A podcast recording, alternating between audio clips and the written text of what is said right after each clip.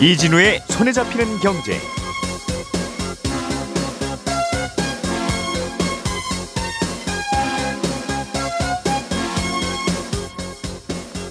안녕하십니까 이진우입니다. 한국은행에서 이번 달에 시중으로 흘러나간 5만 원권이 몇 장이고 또 그리고 이번 달에 시중에서 한국은행으로 되돌아온 5만 원권은 몇 장인지 이 두 숫자를 비교해서 어, 만들어내는 통계를 5만 원권 환수율이라고 하는데요. 지난 1분기에 5만 원권 환수율이 작년 같은 기간에 비해서 낮아졌다는 보도가 나왔습니다.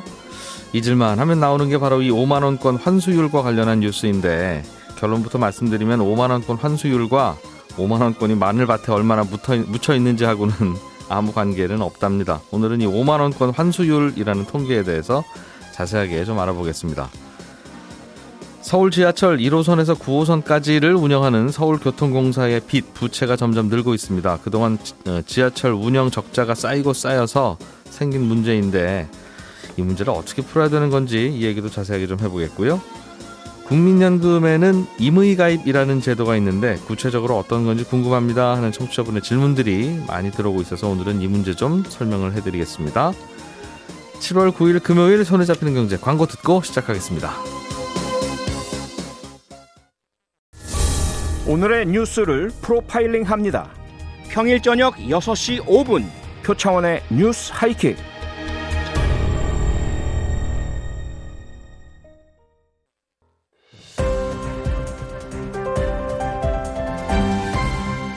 이진우의 손에 잡히는 경제. 예, 복잡한 경제 뉴스를 최대한 쉽고 재미있게 잘 전달해 드리겠습니다. 손에 잡히는 경제 박세훈 작가, 김현우 행복자산관리연구소장, 그리고 오늘은 안승찬 경제전문 기자 세 분이 나오셨네요. 어서 오십시오. 예, 안녕하세요. 자, 5만 원권 환수율 이야기부터 들어보겠습니다. 네. 5만 원권 환수율이라는 통계가 5만 원권 환수율이 낮아지면 그 봐 밖에 있다가 안 돌아오잖아. 네. 어디 있겠어?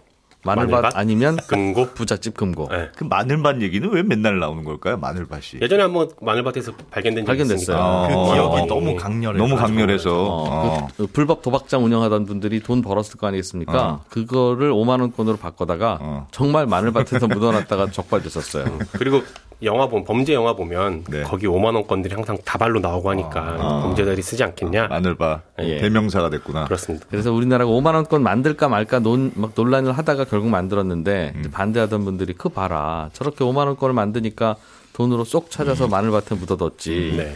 저게 만 원짜리였으면 좀 묻기 어려워서 안 묻었을 거 아니냐 이제 네. 그런 이야기가 있었죠. 어쨌든 이 5만 원권 환수율이라고 하는 통계가 항상 논란인데 네.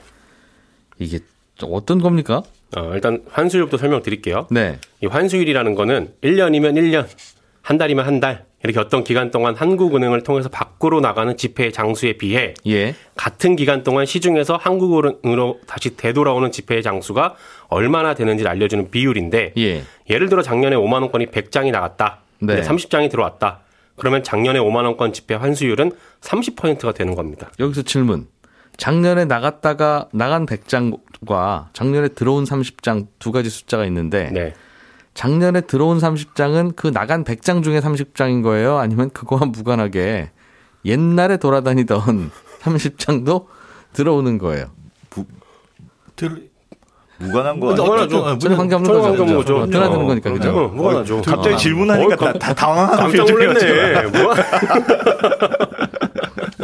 어, 아니 정말 그래서 이게 여기서 이게 바로 이 통계의 맹점이자 혹은 이- 우리가 착각하기 그럼- 쉬운 건데. 아니, 그럼요. 어. 어, 우리는 나갔다가 들어왔다 그러면 그, 우리 놈, 가- 그, 우리- 그 놈이 같은 놈이 네, 우리 들어왔다고 가족이라고 생각하니까. 생각해서 어. 사 4인 가족이 사는데 아 침에는 4명이 나갔다가 밤에는 2명만 들어오면 이 2명 가출한 거 아니냐. 그렇죠. 항상 이렇게 생각하는데 군대에서 군인이 휴가 나갔다 안 들어오면 그- 깜짝 항상, 놀잖아요. 항상 그런 개념인데 네. 이 그건 5만 아닙니다. 원권 환수율은 그건 아니라는 그건 거죠. 아닙니다. 음. 그래서 계산해 보니까 예. 올해 1분기 환수율이 20.4%, 네. 작년 같은 기간의 환수율이 44%, 그리고 음. 2020년 1년 전체를 놓고 보면 24%인데 요런 게 나오면 기사에서 그렇게 씁니다. 자파라 작년 1분기에 44%였는데 네. 올해 1분기는 24%다. 20, 어, 20%다. 음. 얼마나 안 들어온 거냐? 이돈 예. 도대체 어디가 있는 거냐? 어허. 음. 그럼 이제 거기서부터 이제 추정이 나오죠. 소설을 쓰죠. 어, 이제 금고에 들어갔거나 말을 바치거나 이렇게 이런 기사가 나오는 겁니다. 음. 근데 얼핏 생각하면 나갔는데 네. 나갔으면 들어와야지. 네. 나갔는데 안 돌아오면 마늘 바실 가능성이 높은 거는 상식적인 추론은 아닙니까? 그렇죠. 그런 합리적인 의심이 가능하긴 하죠. 예. 그런데 예. 환수율이라는 거는 아까 말씀드렸듯이 그냥 나간 돈이 얼마나 들어왔느냐 딱 요것만 알려주는 숫자라서 음. 이 돈이 어디서 어떻게 헤매고 있는지는 도저히 알 수가 없습니다. 음, 무슨 말씀이죠? 그러니까 한국은행으로 돈이 다시 들어오는 거는 예. 명절 때 세뱃돈 수요 때문에 한꺼번에 많이 풀렸다가 명절 지나서 이제는 현금 쓸 일이 별로 없으니까 다시 되돌아오는 거. 그게 아니면 밖에서 찢어지거나 뭐 너무 훼손이 돼서 들어오는 거 그런 경우 아니면 사실 한국은행으로 다시 들어올 일이 별로 없거든요. 아, 그러면 예를 들면 1월 달이 설날이었어요. 네. 그러면 2월 달은 설날에 나갔던 돈이 들어오겠죠. 시중으로 풀렸던 돈이 세뱃돈용으로 나- 많이 나갔다가 다시 되돌아오면 2월 달에 지폐 환수율이나 5만 원권 환수율은 100%가 넘겠네요. 2월 달에는 새로 나가는 돈은 얼마 없고 나가는 돈만 밖으로 많아요. 나갔던 돈은 막 물밀듯이 다시. 되돌아올 테니까 2월 달에 5만 원권 환수율은 200% 이렇게 나올 수도 있겠네요. 통- 통계 개념으로 보면. 그렇죠. 그렇게 대화 나올 수도 있고 반대로 아예 안 들어오면은 환수는 네. 또 굉장히 낮을 수도 있고 그럴 수도 있고요. 그렇습니다. 그러니까 5만 원권 지폐가 한국은행에서 나갔다가 다시 안 돌아온다고 해서 여기 반드시 범죄자들이 어디에 숨겨놓고 있을 거라고 추측할 근거는 전혀 없는 겁니다. 물론 그럴 수도 있습니다. 내 지갑에 잘 쓰이고 있는지도 모르고. 그렇죠. 그러니까 이 5만 원권이 풀려나간 5만 원권이 예. 집 나가서 뭐 하고 있는지를 알려면 음. 나가기 전에 잠깐만 일로 와봐라. 그래서 위치 추적기 좀 달고 나갈래? 달아준 다음에 아. 내가 나가서 봤더니 잘 돌아다니고 있거나 아니면 한 곳에 오래 머물고 있거나 음. 한 곳에 오래 머물고 있으면 요건 약간 좀 금고에 있다라고 추정을 해볼 수 있겠죠. 책상 서랍이거나. 그렇습니다. 근데 추적기 안 달고 나가잖아요. 예. 그렇기 때문에 알 수 없다는 겁니다. 음. 결론적으로는. 그래서 그러면 예를 들면 이번에 나온 통계가 올해 1분기에 5만 원권 환수율이 작년에는 작년 1분기에는 40%였는데 네. 그 작년 1분기에는 나간 건 100장, 들어온 건 40장이라는 뜻인데 네. 올해 1분기에는 나간 거는 100장, 들어온 건 20장뿐이라는 네. 얘기잖아요. 그렇습니다. 그왜 그런 일이 벌어졌을까 생각해 보면 그래도 한국은행에서 추정하는 이유가 있긴 있어요. 예. 어, 한국은행으로 들어온 5만 원권의 수요가 일정하다고 가정을 했을 때 발행되는 5만 원권의 발행량이 많아지면 음. 환수율은 내려갑니다. 늘 30장이 들어와도 나간 게 작년엔 100장, 아, 나간 게 200장이면. 줄어들면 그래. 나간 양을 분모로 놓고 네. 들어온 양을 분자로 놓으니까 음, 나간 양이 늘면 환수율은 떨어질 수밖에 없는 거죠. 그렇겠죠. 그러니까 2019년에 환수율 보면 이것도 재밌는 게 60%였어요. 그때 2019년에는. 아, 근데 작년에 24%로 확 떨어졌어요. 예. 작년에 5만 원권 발행을 19년보다 25%더 늘렸습니다. 아, 나간 게 밖으로 많네요. 많이 나갔다. 나갔습니다. 많이 나갔습니다. 작년에는 왜 같은 기간 동안 오히려 또 더 많이 나갔을까요? 5만 원권이라는 게 주로 음식점이나 숙박업소에서 많이 사용을 하는데 예. 코로나 때문에 이런 곳에서 사용이 안 되다 보니까 사람들이 5만 원권을 쓰지 않고 집에 가지고 있었다는 거죠. 아, 돈이 자꾸 돌아야 되는데 코로나 유통이 때문에 못된 도니까. 네. 근데 또 5만 원권이 필요한 사람들은 있을 거 아니겠습니까? 이런저런 이유로. 그러면 은행에 가서 5만 원권 주세요. 라든지 아니면 ATM에 가서 5만 원권을 찾든지 예. 할 테니까 한국은행에서는 5만 원권의 발행량을 늘릴 수밖에 없었던 거죠. 사람들이 왔다 갔다 왔다 갔다 돈 서로 주고받으면서 쓰면 열 장만 돌아다녀도 충분한데 네. 그렇습니다. 그런데 사람들이 잘 안 쓰고 안 돌아다니니까 네, 그냥 각자 주머니에 갖고 있고 그렇습니다. 그러다 보니 돈 필요한 상인들은 자꾸 은행 가서 현금으로 바꿔주세요. 5만 원권 좀 주세요. 한다 이거죠. 그러니까 한국은행은 더 늘릴 수밖에 없고 이게 유럽도 똑같은 상황이더라고요. 작년 같은 경우에 예. 유럽도 100유로짜리랑 50유로짜리의 환수율이 떨어졌어요. 돈이 안 돌아다니니까. 그렇습니다. 그러면 결국 오늘의 결론은 밖에 나가서 안 돌아오는 돈이 잘 유통되고 있기 때문에 안 돌아오는 건지 네, 마늘밭에 있어서 안 돌아오는 건지는 그 누구도 모른다. 그렇습니다. 한국은행도 모릅니다. 어, 그- 그리고 5만 원권 그 환수율이라고 하는 건 이번 달에 나간 돈과 이번 달에 들어온 돈 딱 그 숫자만 가지고 비교하는 거니까 네, 어, 덜 나가서 이 숫자가 변화가 된 건지 아니면 덜 들어와서 변화가 된 건지도 모른다 그 말이죠. 그렇습니다. 5만 원권에다가 위치 추적기 달아야 되네요. 아니면 들어오는 5만 원권 중에 한, 한 100명 정도 잠깐 일로 와서 설문조사 좀 하세요 하면서 그동안 어디 있었어요? 라고 네. 물어야 되겠네. 그렇죠. 그죠? 그래서 제가 한국은행에 전화해서 물어봤어요. 매번 이렇게 기사 나오는데 위치 추적기라도 한번 달아보시는 게 어떻겠냐. 오해는 더네? 없지 않겠냐 했더니 한국은행에서 얘기하면 저희가 그걸 왜 알아야 됩니까? 5만 원권 환수율이 5만 원권이 시중에 유통돼서 어떻게 돌아다니는지를 왜 알아야 됩니까? 그게 의미가 있습니까? 의미가 있다면 저희가 한번 시도는 해보겠으나 별로 의미가 없는 것 같다. 그렇기 때문에 굳이 조사를 하지도 않는 거고 예. 앞으로도 할 계획은 없다는 겁니다. 아니, 우리- 예를 예. 들면 CBDC 같은 게 나오면 완전히 확인이 되겠죠. CBDC가 뭐죠? 아, 그러니까 중앙은행에서 마- 만드는 디지털 디지털 화폐. 같은 게 만- 아, 만들어지면 예. 다 꼬리표가 붙을 테니까. 음, 그렇죠. 박세훈으로 갔다가 이진으로 갔다가 하는 게 다 보일 테니까. 그 근데 이게 궁금해 하는 이유가 우리가 과연 그 고액권이 나가서 실제로 그냥 저장의 용도, 마늘밭 용도, 금고 용도로만 쓰이는지 아니면 활발하게 우리 실생활에 쓰이는지는 궁금하니까. 그러니까 자꾸 이 통계 들여다보는 거 아니겠어요? 음. 그리고 그러니까 보- 또 보도가 나오고요. 한국은행이 보도자를 매달 내니까 그런 거 아닙니까? 아닙니다. 한국은행에서는 이거 관련해서 보도자료를 낸 적이 한 번도 없습니다. 그냥 매달 발표하는 통계들을 보면 예. 거기에 5만 원권의 발행량 그리고 환수된 양을 적는 거지. 음. 5만 원권의 환수율이 낮거나 혹은 높거나 해서 보도자료를 내지는 않습니다. 그러니까 기자들이 매달 나오는 통계를 들여다보다가 네. 음. 아이고 이번 달은 좀 낮아졌네. 그럼 갖고 와서 기사를 쓰고 올라갔을 땐 잘 안 쓰거든요. 떨어지면 아, 떨어지면 안 돌아왔고 마늘밭이니까 말이 되는데 네. 올라간 올라간 달은 이상해. 이상해. 왜 자꾸 자꾸 많이 들어오지? 마늘밭이 아파트로 재개발이 됐나? 뭐. 매달 환수율이 들쭉날쭉 하니까 떨어지는 날에는 나온 나옵니다. 그래서 오늘의 통- 결론은 앞으로도 아마 이 5만 원권 환수율 떨어지면 기사 나올 겁니다. 예. 그럴 때는 그냥 무시하시라. 그런가 보다 하고 넘어가시는 게 답이다라는 겁니다. 우리가 뭔가 궁금하긴 한데 이 통계에서는 얻을 건 아무것도 없다는 뜻이네요. 없습니다. 어, 이 통계는 임플리케이션은 전혀 없는 통계다. 없습니다. 알겠습니다. 서울 지하철이 적자가 심각하다 이런 얘기는 네. 계속 들렸는데 네. 이젠 진짜 심각한 모양인가 봐요. 자꾸 또 나오네요. 그러니까 예 사실은 뭐 공기업이 빚이 많이 는다 이런 기사는 뭐 많이 봤을 텐데 예. 그러니까 이 서울교통공사는 이렇게 지하철을 운행하고 있는 곳인데 다가 상황이 조금 복잡하더라고요 여기는 그러니까 음. 일단 뭐 여기도 이제 공기업 다른 공기업 문제들처럼 적자가 이제 계속 늘어나고 있습니다. 예. 작년에 한 1조 1천억 원 적자였는데 올해 1조 6천억 원 적자가 추가로 예상이 되거든요. 그래서 사상 최대 매년 지금 사상 최대 적자를 기록하고 있고 그러니까 적자가 커지면 해결하는 방법은 뭐 빌려다 갚 메워야죠. 그렇죠. 빌려다 갚거나 아니면 이제 여긴 지하철 운행, 운행하는 데니까 지하철 요금을 올리거나 아니면 정부가 세금으로 막아주거나 뭐 세 가지 방법밖에 없어요.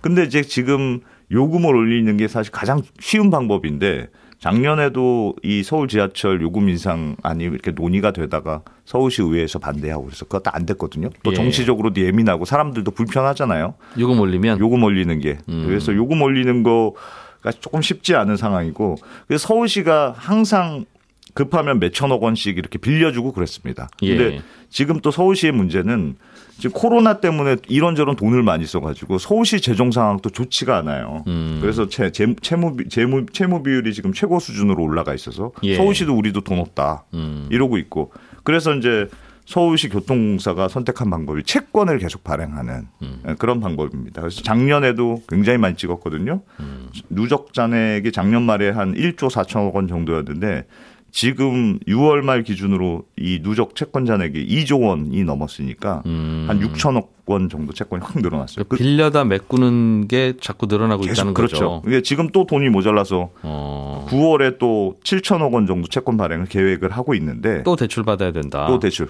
일단 위험을 이렇게 뒤- 미- 뒤로 넘기는 거죠. 네. 근데 지금 문제가 채권을 발행하려면 공사가 채권을 발행하려면 행정안전부의 승인을 받아야 됩니다. 예. 근데 일정 규모 이상 발행했을 때. 근데 음. 행안부가 어떤 조건을 내, 내걸었냐면 좋다. 너희가 급하니까 채권 발행을 해. 근데 대신 그냥 하면 안 되고 예. 너희도 뭔가 좀 이렇게 허리띠 졸라매고 하는 노력을 해야 될 거 아니냐. 음. 네. 자구안을 내놔라. 이렇게 지금 조건을 내걸었어요. 아, 채권을 발행할 때 또 행안부라는 별도의 부처가 승인해 줘야 공사채는 되나 봐요. 그렇습니다. 300억 아. 원 이상 넘어가면. 그러니까 이제 자구 노력이라는 게 결국 그런 거잖아요. 구조조정하라 이런 뜻이니까. 네.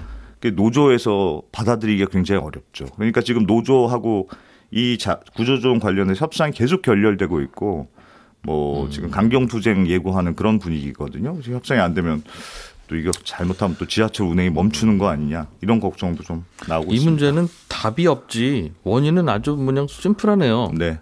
예를 들면 한 달에 월급은 300만 원인데 음. 생활비는 400만 원 나가니까 네. 계속 적자인 거 아닙니까? 맞습니다. 그럼 이 100만 원은 어딘가에서 꺼와야 되는 거고. 이 문제를 해결하려면 이제 월급이 더 들어와야 되는데 그 네. 말은 요, 요금을 올- 요금을 올려야 된다는 말 있잖아요. 맞아요. 그거는 안 되고 있고 아니면 생활비를 줄여야 되는데 야, 이, 여기서 뭐 얼마나 뭘 더. 줄이라는 거냐 그러니까요. 이제 그런 어. 반발이라 이거죠. 예. 그리 특히나 이제 작년에 더 여기가 이게 서울시 지하철 문제가 더 어려워진 게 이 코로나 때문에 더 어려워졌죠. 그러니까 지금은 지하철이라는 게 무조건 계속 다녀야 되잖아요. 사람 예. 없다고 안 다닐 수 없잖아요. 계속 다니니까 고정비는 일정한데 음. 지하철에 돈 내고 타는 사람들이 얼마나 많, 많은가. 이게 네. 이제 적자 구조로 더 이제 조금 덜 적자를 보느냐, 많이 적자를 내느냐 이런 건데 음. 지금까지는 그래도 한 명당 수송 원가가 1,440원. 그러니까 원래 지금 지하철 가격이 1,250원인데 성인이 예. 조금 저- 아, 무조건 적자는 조금 적자지만 음. 작년에 지금 코로나 때문에 사람들이 너무 덜 다녀서 예. 티켓을 지하철 티켓 산 사람들이 더 줄은 거예요. 그래서 아하. 작년에 한 명당 원가가 2,000원을 넘어섰거든요. 그러니까 적자 규모가 더 커지는 아, 거죠. 손님이 조금 줄어들면 이렇게 요금이 요금을 많이 올려야 되는 거가 되는군요. 그렇죠. 그렇죠. 어, 1인당 수송 원가가 2,000원이 1인당 수송 원가로 생각하면 그렇게 되죠. 그래서 이게 지금 뭐 사실은 이게 65세 이상 어르신들 지금 무료로 타고 있고 예. 하는데 이거를 뭐 폐지하느냐 이런 얘기도 나오는데 이게 좀 사회적인 고민이 있는 문제잖아요. 근데 또 이렇게 또 65세 이상의 인구 비중은 자꾸 늘어나니까 앞으로는 그렇게 되겠죠? 네, 어, 자꾸 늘어나는 구조니까 이제 그렇고. 무료로 타는 예. 사람들이 점점 많아지고 그러면 원가가 좀 더 나빠지고 해결하려면 음. 이 요금을 올리거나 뭐 구조조정을 하거나 구조조정 문제도 그래요. 구조조정 하려도 물론 공기업이 이렇게 효율적으로 운영하는 게 좋은데 네. 예전에 또 구의역 사고 같은 게 있었잖아요. 그왜 나가나 봤더니 그 말대로 원가 절감하려고 네. 그 외주 쓰고 비정규직 그렇죠. 쓰고 그렇죠. 이러는 바람에 그렇게 어. 됐다. 그러니까 어, 그러면 또 지금 정규직 그래서 정규직을 다시 하고 정규직으로 돌려 이렇게 되면 그러니까 이게 참 진퇴양난의 음. 문제인데 글쎄요 모르겠습니다. 지금 뭐 아이, 코로나 때문에 뭐 많이 돌아다닐 수도 없고 그런 상황인데 음. 요즘 또 심해져서 예. 그래도 좀 젊은 분들이 웬만하면 차 타지 말고 지하철 많이 타시고 몇 가지 문, 이게 계속 문제가 있는 것 같아요. 예를 들면 구조조정 구조조정을 하라는 말은 어. 그 지하철 공사에 계신 분들 중에 네.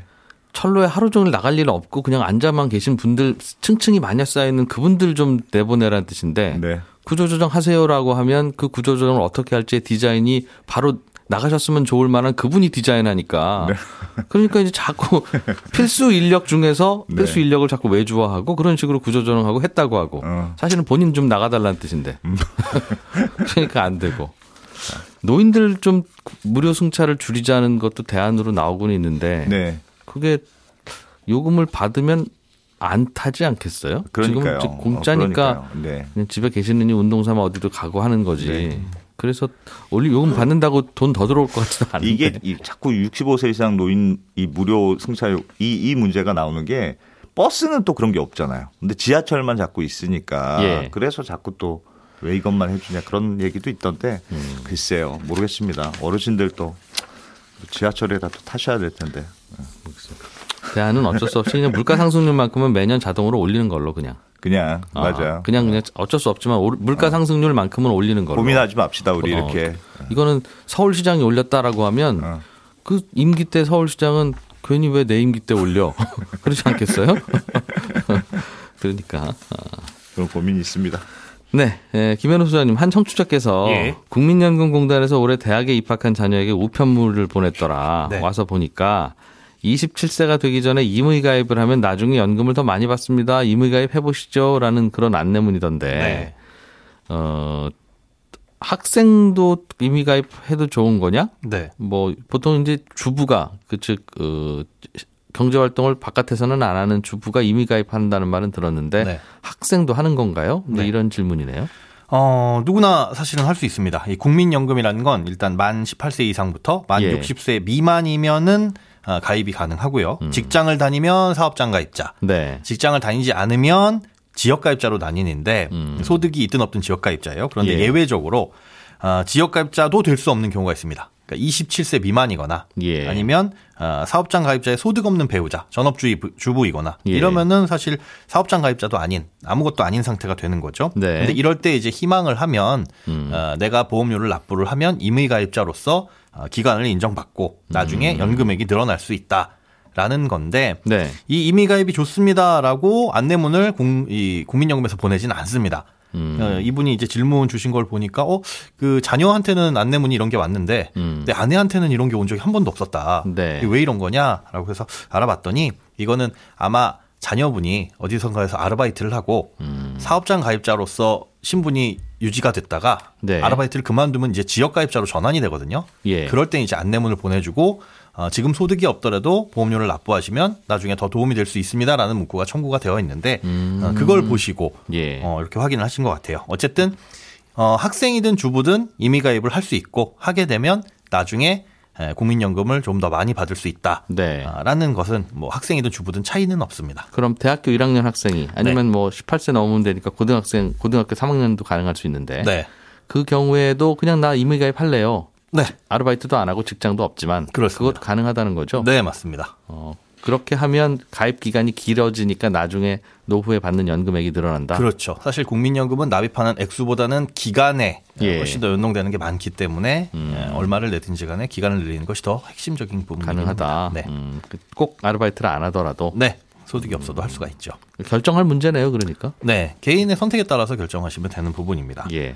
어, 그러면 예를 들면 아르바이트를 해서 한 6개월 다니다가 네. 그만뒀어요. 네. 그리고 나서 이제 다음엔 정말 취업할 때까지 한 몇 년간은 대학생 같은 경우는 또 안 내는 기간이 있잖아요. 예. 지금 그 공백 기간에 안 내지 마시고 음. 어, 얼마씩은 좀 계속 내시는 게 좋습니다라는 게 국민연금공단의 안내문인데 임의 가입이 그렇죠. 예. 그거 지금 안 내고 나중에 그 밑발 빠진 기간이니까 채워 넣는 방법도 있잖아요. 네, 추후 납부라는 게 있습니다. 그래서 주부님들 같은 경우에는 일단은 임의 가입으로서 한 번쯤은 내시는 게 좋아요. 음. 이좀 전에 말씀하신 것처럼 국민연금을 1개월이라도 납부를 하고 예. 나중에 가서 이거를 채워 넣을 수 있는 그러니까 속된 말로 이빨 빠진 기간을 네. 메워 넣을 수 있는 제도가 바로 추후 납부이긴 한데 그 추후 납부를 할 수 있는 이 대상의 기간 그것들은 좀 정해져 있습니다. 그러니까 어, 이 공백 기간이 아무나 공백 기간은 안 돼요. 그러니까 전업주부로서 어, 안 돼 있거나 그러니까 소득이 없는 무소득 배우자거나 아니면 행방불명돼 있었거나 실직을 했거나 뭐 사업 중단을 했거나 이런 이제 적용 예외 기간만 가능한 겁니다. 그러니까 예를 들어 학생 때 대학교 1학년 때 한 번 내고 그다음에 취업 서른 살에 해가지고 그 기간 동안 한 5, 6년 정도 공백이 생기잖아요. 이걸 마음대로 다 메꿔낼 수 있는 건 아니고요. 네. 음, 그래서 뭐 주부로 아까 말씀드린 그런 이제 특별한 사유가 있을 때는 그걸 메꿔낼 수 있는데 그게 취업 공백 기간이잖아요. 네, 대학, 그렇죠. 대학교 1학년 때 한 달 아르바이트 하고 아 그것과는 개념이 좀 다릅니다. 서른 살에 취업했으니까 나머지 이빨 빠진 기간 다 넣겠다 안 돼요? 예, 그건 아닙니다. 그러면 그거는 채우려면 그냥 대학교 2학년, 대학교 3학년 그냥- 때도 계속 꾸준히 넣는 방법밖에는 그렇죠. 없다는 말씀이군요. 그리고 요 추후 납부제도도 조금 바뀐 부분이 여러 가지가 있는데 네. 그거는 알겠습니다. 시간상 다음번에 또 자세하게 설명을 해드려야 될 것 같네요. 예. 네. 네. 7445번님께서 어, 만 19세 아들인데 국민연금 가입 대상자라고 안내문이 왔습니다. 이런 또 여러 가지 걱정 겸 문자 보내주셨네요. 잠시 후에 김현 소장님한테 좀 여쭤보고 제가 다음에 알려드리든가 저희 팟캐스트에 올리든가 하겠습니다. 고생 많이 하셨습니다. 들으시느라고 뉴스 전해주시느라고 11시 5분에 뵙겠습니다.